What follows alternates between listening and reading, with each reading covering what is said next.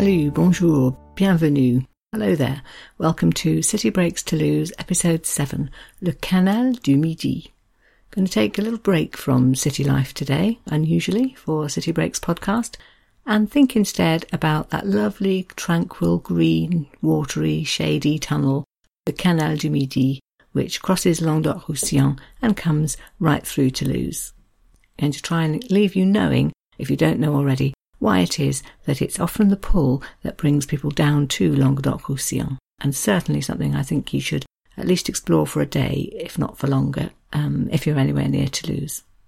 Just to set the scene, I'm going to start with a few quotations from a lovely book called Floating Through France, written by a group of American authors.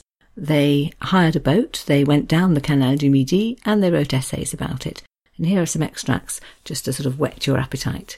Okay, so the first one's from an essay by Larry Habiger, and she writes the following. We were motoring through an impressionist painting, dappled light on the water, grasses and shrubs festooning the banks beneath plane trees with their high arching limbs, delicate green leaves, yellow, brown and green patterned trunks where the bark had fallen away. The trees created a canopy to shade our cabin, their roots gnarled toes reaching for a purchase along the banks where the soil had eroded. Sunflowers raised their yellow faces or turned down as one, penitents, burdened by the heavy weight of their seeds. Doesn't that make you want to get in that boat? Certainly does me.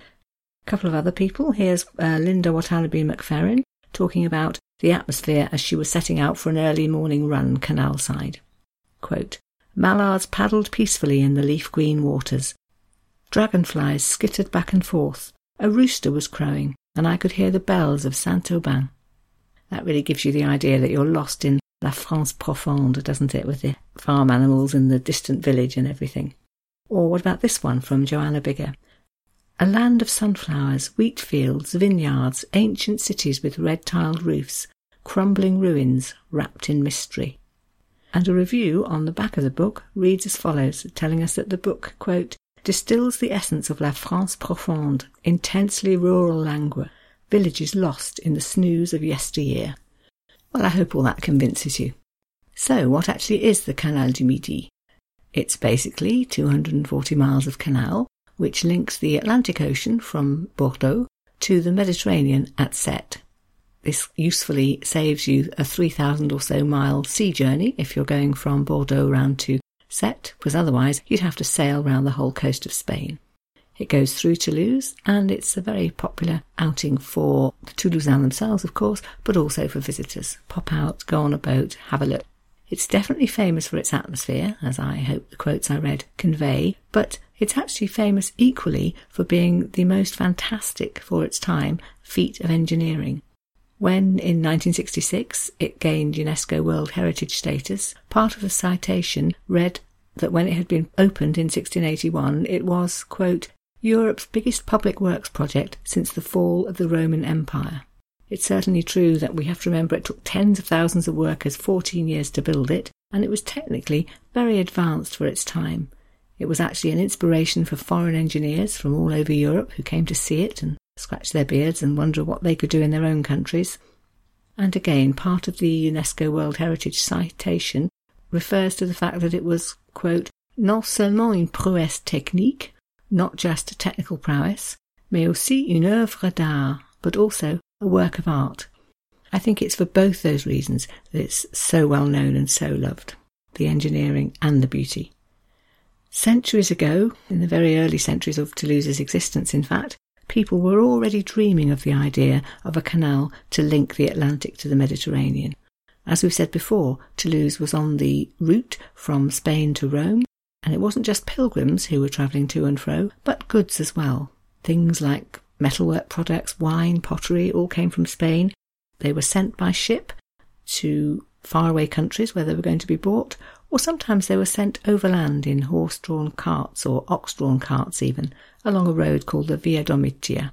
But that wasn't ideal. It was slow, it was ponderous, it was tricky in winter, very prone to flooding, the place became a quagmire, and people kept thinking, wouldn't it be nice if we could build a canal to link those two cities? As early as the 8th century, Charlemagne himself had dreamt of this, but it wasn't until the 17th century when two men, combined to make it happen. One of them was Louis the 14th, better known for other things, Versailles being the Sun King, that sort of thing, and a native from Languedoc, someone called Pierre-Paul Riquet. He's the man who made it happen. Louis paid for it.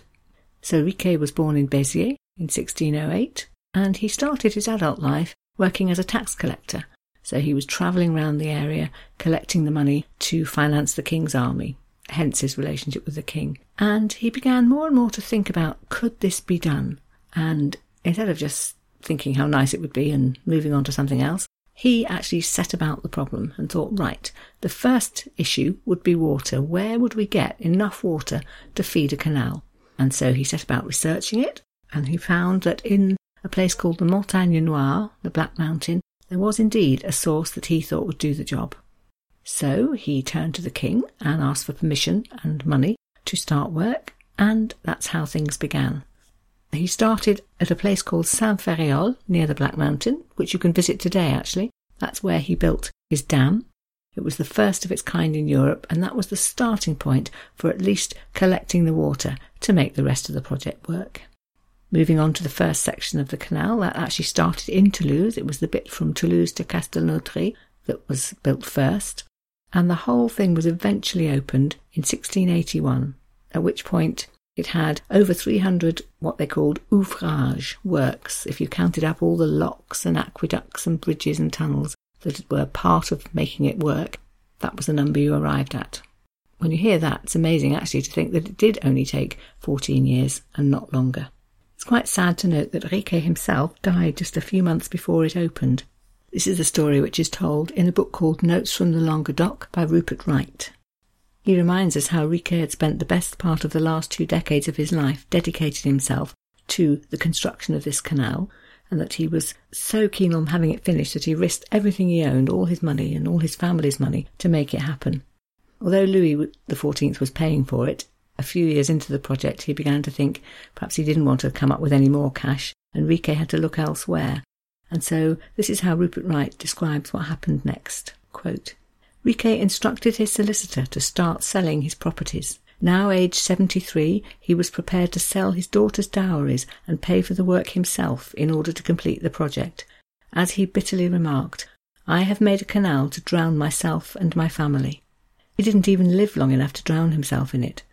There was just one short section of the canal left to be dug, from the river Hérault to the Étang de Taux, the large inland body of salt water separated from the Mediterranean by a small spit of land, when Riquet fell ill. He summoned his son to his bedside and asked how much more there was left to dig. 1 league, he was told. 1 league, repeated Riquet. These are reputed to be his last words. He died on October the 1st, 1680, owing more than 2 million livres. As of course we now know, the canal was finished, and eventually his family were able to profit from it, because there were tolls to pay for using it, and eventually it did go into profit, but poor Riquet wasn't going to know that. However, he's not been totally forgotten. There's a statue of him in Béziers, his hometown, and there's a monument to him in a little town along the canal called Port-Lauragais. It's about 50 kilometres from Toulouse.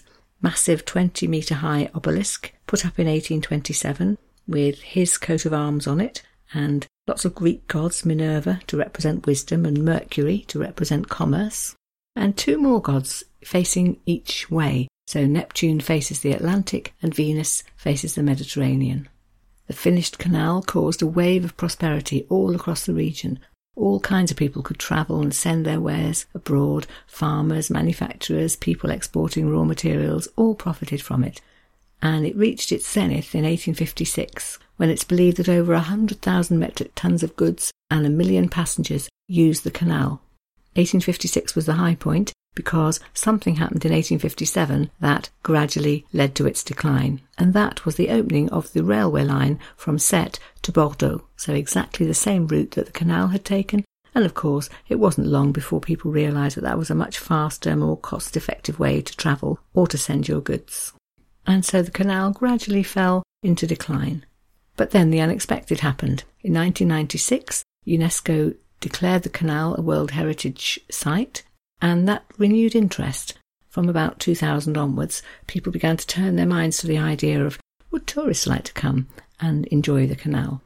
You can see what the attraction is in the sentence written in the rough guide, which describes a trip down the Canal du Midi as being, quote, a gentle, restful chug down a tunnel of greenery. And sure enough, they repaired it and people came, the cyclists, the runners, the boatmen, the tourists. An early visitor, 1787 in fact, was one Thomas Jefferson, who'd come all the way from America, probably for other things as well, but he travelled the length of the canal, took about 2 weeks over it, and wrote some diary notes about it, praising the rich soil of the area, the vines, the overhanging willows. He was particularly keen on what he called the delicious local wine. His favourite, apparently, was one called Muscat de Frontignan. He noted the abundance of fish and the fact that maize and mulberries and beans all grew alongside. He noted, too, that it was of historical significance. There were, quote, a great good number of chateaux and good houses in the neighbourhood. He spent 2 weeks wandering down the canal, and actually I've seen it said that if you wanted to do the same today in a boat, it would take about the same amount of time, because there's a speed limit of 8 kilometres an hour, and the locks aren't open all the time, about 9 till 7, I think. I think maybe they even shut down for lunch, which is very French, is it not? So you can't hurry. That's a good thing. Jefferson certainly thought so, because he summed up his journey in the following words, quote, of all the methods of travelling I have ever tried, this is the pleasantest. So, if you think about the Canal du Midi, all kinds of pictures probably come to mind. A cool, shady tunnel made by the trees on either side, flowers, birds, man-made beauty too, the locks, the bridges, the boats. So, let's just go through a few of those and tell you a little more about them. The trees, in fact, were planted right at the outset, as the canal was being built, the idea being that they would provide much-needed shade for people travelling along the waterways in this hot part of southern France, and also they would prevent too much water from evaporating, so they served a double purpose. In one of the essays from Floating Through France, Stacey M. Williams describes the trees as lunging across the canal from both sides and reaching so far that, quote, they appear to be lovers, straining to kiss. She writes too about the roots of the trees, which were plentiful, gnarled, twisted, creeping and slithering towards the water, grasping the ground, then delicately dipping in their toes. As she says, it's no wonder these trees flourish, because, let's face it, they can drink all day and all night long. People who write about trips down the Canal du Midi always mention the sunflowers, field after field of tall, bobbing flowers. But they also talk about the cicadas, which you can hear whirring in the background. In his book Cycling the Canal du Midi, Declan Lyons describes the spring as being a time when, quote, butterflies emerge and swallows and martins return. Other writers talk about ducks and kingfishers. So nature at her best and in abundance. People talk too about the man-made beauty, things like the locks and the bridges. I've seen references to violet-shuttered stucco houses, or to the barge-like boats with lace curtains. The bridges are very popular. There are about 130 of those, and people describe gliding underneath them as onlookers are up on the bridge watching them go by. Most of the stone bridges and the lockkeepers' houses, which are called Maisons d'Éclusiers, are as old as the canal itself, so it really is a little piece of history all along the route. I enjoyed Larry Habiger's description of it from Floating Through France. Quote, every lock has an elegant stone house flanking it. Many are festooned with flowers, petunias lining the tops of the lock gates, geraniums on windowsills and lawns, oleander marking boundaries for pathways, even hibiscus pruned to grow like tall trees. The locks, too, are very Canal du Midi, mostly oval lock basins, little stopping points that punctuate your journey. Might take you 10 or 15 minutes to get through each one, and you know that as you do it, you're participating in a process that's been pretty much unchanged since the 17th century. Again, we have Larry Habiger's essay to thank for a nice description of going through just one of these locks. Quote, passage through the locks took on a pattern, much as our days took on a pattern of ease and tranquillity. Enter the lock, loop the bow and stern lines to the hook dangled by a boatmate from above, pull the lines up, throw them around the bollards and pull the boat against the wall of the lock. Hold on tight while the lock fills and fend off the boat from the walls as it rises. When the gates open fully, cast off, push off the bow and climb aboard or cycle on to the next lock. And I think we can add repeat all day long, or maybe even for 2 weeks long, until you feel totally unstressed. Perhaps the best-known lock is the one called the Écluse l'Océan, so Ocean Lock, because that's at the high point of the canal.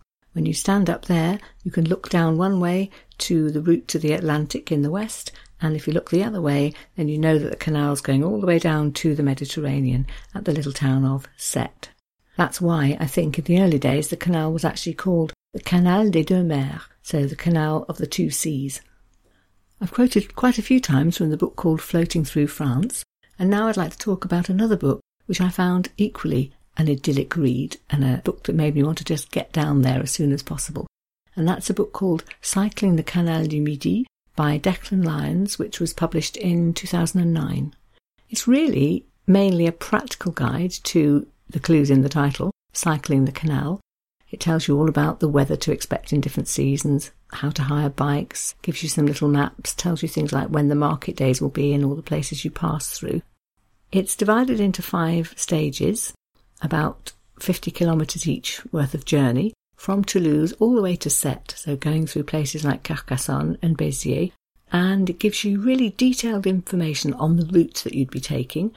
Tells you things like where there are cycle paths, where you can come off the canal and go not too far to find somewhere to shop or something interesting to see. And even better, it gives you lots of historical background on the little places that you might pass through.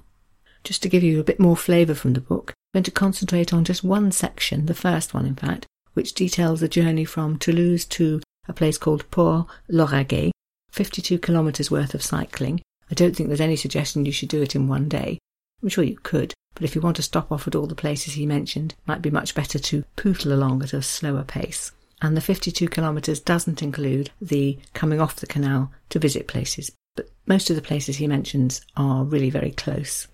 Okay, so if you do that, one of the first places you'll go through is a little place called Castanet, where Declan Lyons is very careful to explain the turbulent history of this place, how it was sacked by the Vandals in the 5th century and the Arabs in 640, and then along came the Black Prince in 1355. It was demolished by Cardinal Richelieu in 1626, and even that wasn't the end of its troubles, because Wellington arrived with his army in 1814, and you can wander around thinking about all that history, and he points out a couple of places to look out for. Chiefly the Vieil Hôpital, the old hospital, actually dates from the 13th century, and the lockkeeper's house, dating from 1752. Cycle on a bit further on this route and you'll arrive in Montesquieu-Lauragais, which is a little hilltop town, just 1 kilometre off the canal, and which he describes as being, quote, an excellent example of Toulousain architecture. You can pop over there to see its 14th century church, or its not one but 2 chateaux. One is the town hall these days. I think the other one you can't get into, it's behind closed gates, but never mind, you can have a quick look. Or just enjoy the little narrow streets from which you often get views of the plain and the canal. Back on your bike for a bit and you'll be in Villefranche de Lauragais. Again, only a couple of kilometres off the canal, standing on the old Roman road, the Via Aquitania, a little town with lots of fine red brick buildings, and a 13th century church with a plaque on the door telling you that it was built by one Jeanne, Countess of Toulouse. Sounds sleepy, sounds beautiful, although he does describe its rather, quote, faded glory. So one of those little French towns to wander round and just enjoy. Bit further up the canal comes somewhere called Avignonnet-Lauragais, site of a key event during the war against the Cathars, which Declan Lyons describes in quite some detail. This is how he describes what happened, quote, on the 28th of May, 1242, 3 Occitan knights and 12 of their sergeants broke into the quarters of the most hated inquisitors, Guillaume Arnaud and Etienne of Saint-Thibéry. The assassins used axes to break into the room where the inquisitors slept, and, using the same weapons, butchered the 2 together with 9 of their supporters, including 2 Dominicans and a Franciscan. He goes on then to explain 2 legends associated with this event, one being that the people who were killed went to their death singing the Te Deum, and that this led to Dominic becoming Saint Dominic, being elevated to sainthood. And the second legend is that there was a local man who kicked and laughed at the bodies of the dead priests, and his punishment for that was that he developed a leg wound which was never cured and of which he eventually died. There's also mention of 1 or 2 other places to see in the town, the church, some of the 16th century mansions, which, just like the ones in Toulouse, in fact, were built on the profits of woad in the 16th century. There's an old market building and a statue of Joan of Arc. All of this just a couple of kilometres from the canal side. I think if you actually plan to walk or cycle the Canal du Midi, the book would be indispensable, but actually, even if you just fancy a metaphorical journey into La France Profonde, you could do very well by just wandering through the pages of Cycling the Canal du Midi. So I hope I've managed to convey the idea that there really are very many reasons for being in love with the idea of the Canal du Midi. You can admire it as a wonderful feat of engineering, just anyway, and particularly given that it was built in the 17th century.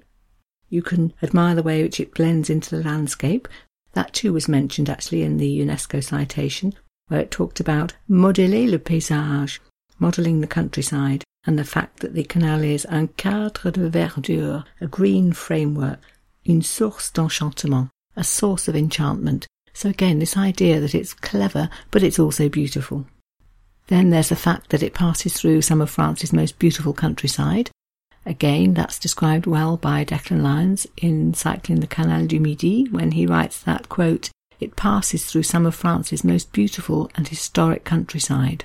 Rolling plains enlivened with sunflowers, dark mountain ranges, oak forests, tinder-dry garrigue, Camargue-like marshland, and sandy coastlines." Then there's the fact that along it you can't help but get a sense of history, knowing the Cathar story, a few brushes with figures of national importance, both French, like Cardinal Richelieu, and British, the Black Prince and the Duke of Wellington. Here's Declan Lyons again, quote, "The towns and villages which punctuate its route are steeped in history and culture. This area is part of La France Profonde, anywhere in France where the rural way of life still prevails. The towns and villages feel authentic, and you can experience genuine French life." Along the canal, you get a few chances to experience rural French culture. For example, you might come across a joute nautique, which would be translated as perhaps a nautical joust. These are particularly popular in Sète, at the eastern end of the canal, but you may see one in a village somewhere else alongside.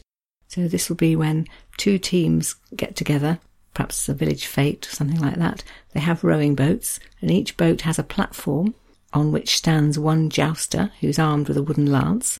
Then the boats row towards each other, and each person tries to push the other one off into the canal. Equally, it's a good place to spot a game of pétanque, either in one of the villages you visit just off the canal, or indeed on the canal itself. Declan Lyons' advice is, if you come across a game of pétanque, you should simply cycle around it.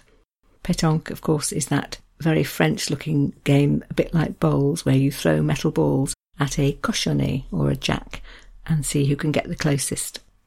And possibly from the tourist point of view, most important of all the reasons to go is just the sheer beauty, the chance to slow down a little bit, leave modernity behind and enjoy some peace and quiet. Let's leave the last word on that to Rupert Wright, author of Notes from the Languedoc, in which he writes the following. "At first the pace seems very slow, but then you begin to appreciate the calm and the light. The canal is lined by plane trees, each trunk an abstract painting. Ducks gather near the bridges. Kingfishers wait on the trees. Joggers run past you. Cyclists disappear round bends. As a cure for stress, it should be on the national health." So then, that about wraps things up for the Canal du Midi, and it just remains for me to tell you a little bit about the plans for the next episode. Having got used to the idea of coming out of Toulouse just ever so slightly along the canal, I looked at where else you might go if you fancied a day out, and I've come up with two places that I think are very much worth a visit, and which are very close and easy to get to, whether by car or on public transport. And those are the hilltop town of Carcassonne, a medieval stronghold whose history is horrifying and exciting in equal measure, and which is one of the most visited tourist sites, in fact, in the whole of France. So have a look there and at the stories that go behind it. And for the second half of the episode, I plan to take us off to a little town called Albi, another Cathar town. Wonderful cathedral, one of the most beautiful cathedrals I think I've ever seen. And particularly, the reason for going there, for most people, would be to see the Toulouse-Lautrec Museum, because Albi is in fact the hometown of that wonderful, iconic painter and poster maker from 19th century France. So, not one but two excursions. I hope you look forward to that episode, and for the moment, just remains for me to thank you very much for accompanying me along the Canal du Midi. I hope you enjoyed it as much as I did. I hope perhaps I've inspired a few people to go, and I'm just going to sign off then, as usual, in French, with merci bien et au revoir.